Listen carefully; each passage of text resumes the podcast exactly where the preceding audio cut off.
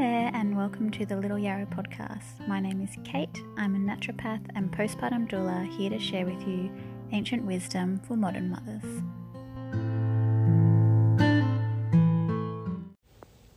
Hi there, and welcome to this episode of the Little Yarrow podcast. Today, I really want to dive deep into birth preparation and why it matters. So, currently, if if you follow along on social media, you'll you'll know that I'm expecting my third baby in the next couple of weeks, next few weeks, and I'm really heavily in the birth prep mode. And I've been sharing a lot of this behind the scenes as well um, on Instagram. So if if you want to check it out, make sure you jump over. Um, my handle is at littleyarrow.com. So why does it matter and why is it important? And I think I think that it's a really important conversation because even though we have had a really great positive shift towards the mental preparation side of birth, you know, we're seeing a lot more women really, you know, reading books and learning about physiological birth and they're learning about different techniques like breathing and visualization through courses like um, calm birth and hypnobirthing, which are amazing. And I've done both of those courses across. Um, you know, my three pregnancies, and I highly, highly recommend them. However, I do feel like we're still lacking in terms of the physical preparation because often there is this um, culture of you of this culture of understanding is that you kind of can't really have any control over the outcome of your birth and it's just kind of left up to chance or left up to luck um, and so so there's that lack of understanding that actually we do we actually do have a lot of control in terms of how our experience unfolds.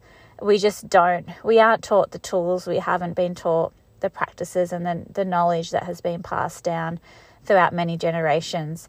And so that's why today i really want to share with you some of the things that i'm doing and um, maybe get you thinking as well some things that you can keep in mind whether it's for yourself or if you're a um, if you work with pregnant mums, how you can support your clients because it's true, it's a fact that you know the statistics and the rates of birth trauma and the rates of intervention just they're continuing to climb and climb and climb. And I think if we can have a better understanding of um, what we can do to physically prepare as well as what we can do mentally, then we're going to be less likely to have to experience these different interventions. So ultimately, at the end of the day, you know, you can prepare so much, and then, you know, sometimes things still don't turn out the way that you would have liked them to turn out. Things can go a bit pear shaped, but I think knowing that you did everything that you could can kind of help give you that peace of mind because I know sometimes women if things don't go how they plan, sometimes they can blame themselves or feel like, oh, maybe I should have done this, I should have done that. And so you want to, at the end of the day, know whatever the outcome is, is that you did everything you could to um, ensure that you were prepared. And, you know, sometimes things, think sometimes things happen. But so basically, there are kind of like four main things really that I focus on when it comes to preparing. So, first of all, is actually preparing the uterus because the uterus is a muscle. And so, just like we prepare um, for particular events, so like if you if you were to pre- prepare for like a race or some kind of athletic um, exercise or something like that, even if you're just doing yoga or doing some exercise, usually you do a warm up and you prepare your muscles, prepare your body. Um, and it's just the same for birth. So we actually want to prepare the uterine muscle because it's going to be undergoing a huge, huge task. And so we want it ready, we want it strong, we want it toned so that it actually does its job properly. We want efficient contractions that actually are going to help with pushing the baby down. Um, because often we'll see women, if they have poor uterine tone, then they might have um, like stop start kind of labor or they'll have contractions that aren't really efficient, like they're kind of not really, they're not really productive. Um, you can get stalled labor.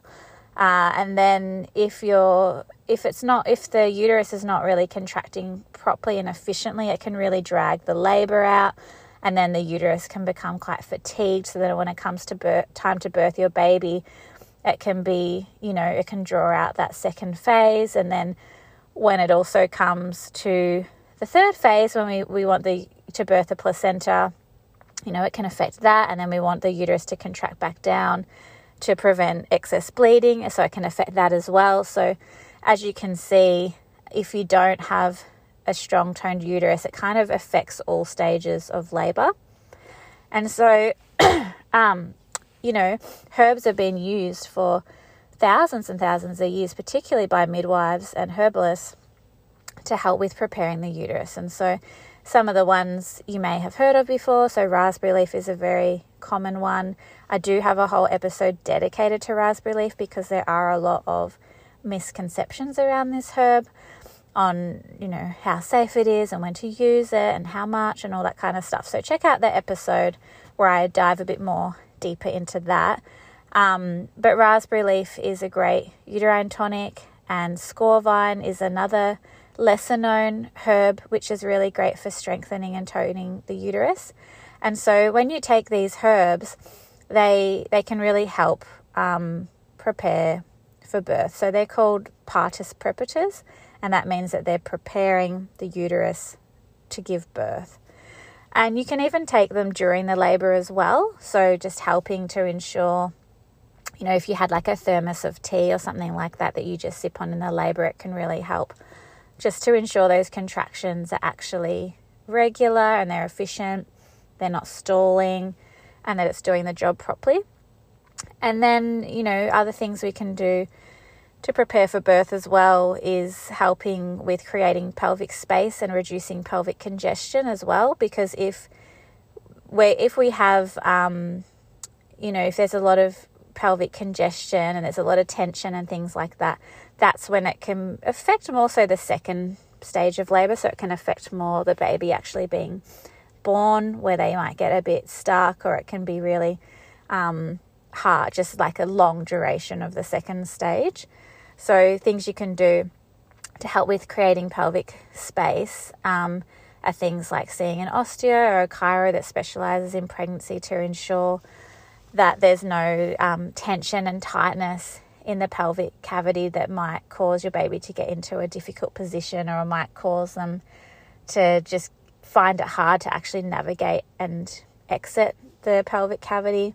Um, yoga as well. So yoga is really great, particularly like yogic squats. The when doing the yogic squats does open your pelvis up to thirty percent, which is quite a lot. So if you think um, if you're practicing certain a lot of like the hip kind of open, you want to be doing a lot of the hip opening postures, and you can find a lot of these classes online as well. Um, if you don't want to go to a to an in person pregnancy class, but um, there's a lot of resources online, and yeah, doing a lot of those hip opening postures and um, squats and things like that can really help with creating the pelvic space using a yoga ball. So, even just doing lots of hip opening kind of swivels on the yoga ball, um, lunges, things like that. Um, and then, in terms of pelvic congestion as well, um, one of the things I talk about in my online workshop. So I have a workshop called the um, Wise Traditions Birth Preparation, and I go through all of this in depth, exactly what you can do and how to do it um, to prepare. And I talk a lot about the research behind a lot of different things as well. And I have an actual like a timeline list so you can know, okay, 36 weeks, start doing this, or 37 weeks, start introducing this. So one of the things I talk about is excluding gluten in that final um, month. And the reason for this is because gluten is quite inflammatory, it can be quite congestive um, as well. So, there is a really great book that I love called The Gentle Birth Method by Dr. Gowri Motha, and she talks about how she noticed when, so she's an Ayurvedic practitioner, but she's an obstetrician as well. And when she when she moved from India to the UK, she noticed, um, you know, the skyrocketing intervention rates, and a lot of mums had this problem where they, their babies were getting stuck and they were needing forceps deliveries, vacuum deliveries, episiotomies, and she was thinking, why, why is this going on? And when she looked a bit deeper, she realized, you know, the Western diet is very heavy, heavily focused on gluten and wheat, and, um, you know, it's particularly in pregnancy when women are having nausea and vomiting, and it's kind of like a food that's, you know, crackers and toast and things like that. We tend to rely on, and even just in those later stages of pregnancy when you're getting those real hunger pangs and your your appetite's increasing as your baby's really stacking up that that final weight, and it's just easy to go for the breads and the pastas, and there's a comfort element of these foods as well.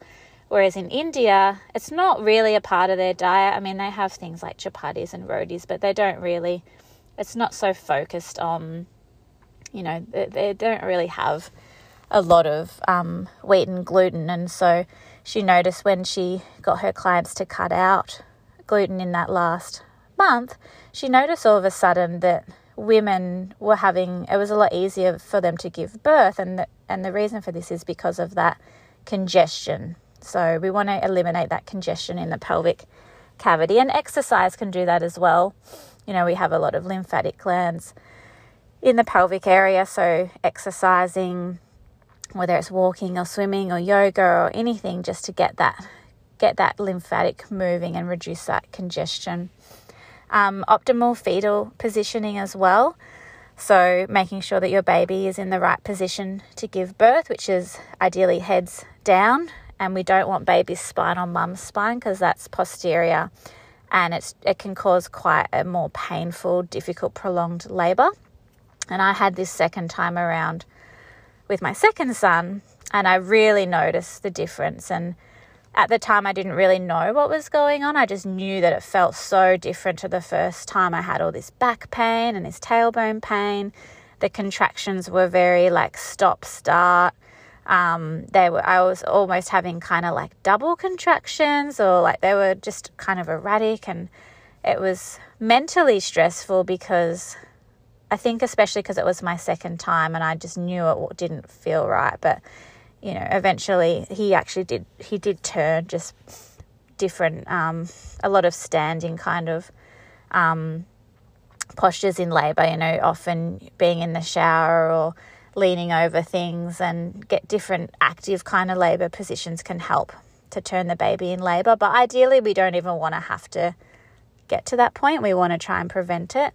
So I've been very much focused on that this time. I'm really trying to avoid um, posterior labor again. So avoiding slouching in chairs. So um, usually the heaviest part of the baby, which is the head, will go to the direction you're most leaning in.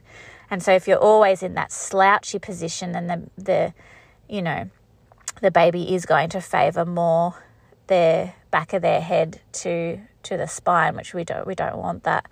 Um, even long car trips where you're slouching. Um, so we want to try and be more forward. So doing a lot of forward inversions. Um, I've been doing the spinning babies technique, so a lot of forward inversions on the couch. Um, yeah, trying to avoid sitting on the couch um, in the kind of sitting back position, and also doing a lot of different yoga online classes as well around optimal fetal fetal positioning. So a lot of um, cat cow poses, a lot of um, lunges, using the yoga ball a lot, rebozo as well. So rebozo is a Mexican traditional very long cloth, and that can be used as well. Um, by some you need someone else to do it and basically it helps with positioning the baby and um, getting them into the right position so that's another really important thing as well. Um, uh, reducing risk of postpartum hemorrhage as well. So once again often we kind of see it as oh it's just sometimes it happens and you can't really do anything about it but you can. There's lots of things you can do. And so Nettle is a really great herb that's rich in vitamin K, which can help with blood clotting. So adding that into your into your herbal mix as well that you can take up in the leading um, months and weeks to birth. Um, and then also, you know, there's a lot of different, um, you know, things like nutrient deficiencies. So iron, like iron deficiency, can make you more prone to bleeding, um, even like deficiencies in magnesium, calcium have been linked to more prolonged labor, less efficient contractions, stalled contractions. Um, so there's just so many there's so many aspects of it that we actually can make a difference in. And even just, um, you know, because the more you go over your dates, the more at risk you are of intervention and being induced. And then there's the whole cascade of intervention that can often come with that. So, you know, there are things you can do to help avoid going too far over if that's what you want. I am a big believer that babies come when they are ready. But if you know that you're going to start getting pressured for induction, or if you know that you do tend to go quite over, you know, there's a lot of things you can do to help um, naturally induce labor. And I talk a lot about this in the workshop as well, like things like evening primrose oil and certain herbs like motherwort. I talk a lot about that as well. So basically, at the moment, I'm addressing all of these aspects through, um, yeah, through herbs and nutrients, different dietary things, um, different physical practices like acupuncture and osteo, and um, different, um, you know, exercises and yoga positions. Um, you know, there's different Ayurvedic practices as well that can be really great um, like different stretches and different oils that can be used to help with um, reducing pelvic congestion and helping to create pelvic space. And I think it's really just important to know that, yeah, that we we do have more control than than we're led to believe when it comes to preparing our bodies. So if if you're interested in learning more and getting basically my blueprint of what I do and what I recommend, um, check out the Wise Birth Traditions workshop on my website. You can grab it all year round, and it's really awesome. Like I wish that um, yeah, I wish that I had have had it first time around. I did a lot of research first time around, and I've had really great birth experiences so far, the first and second time, and I'm just doing everything I can third time, and who knows how it'll turn out. But I know at the end of the day, as I mentioned, that just knowing that you're doing everything you can gives you that peace of mind that however it ends up turning out, you know that you tried your best to prepare. And I think that's all that we can do, really, isn't it? Is just have that trust, have that knowledge, do what we can. And I think that knowledge is power, and that having these tools and these techniques that have been used for thousands of years by other women gives us that comfort to know that you know our bodies do know how to birth and that we have so many amazing tools that we can do to support it. So i hope you really enjoyed this episode. I would love if you could um, leave a review below and share with your friends. It's how i it's how i reach more women how i can help more women in their pregnancies births and postpartum and I will see you in the next episode.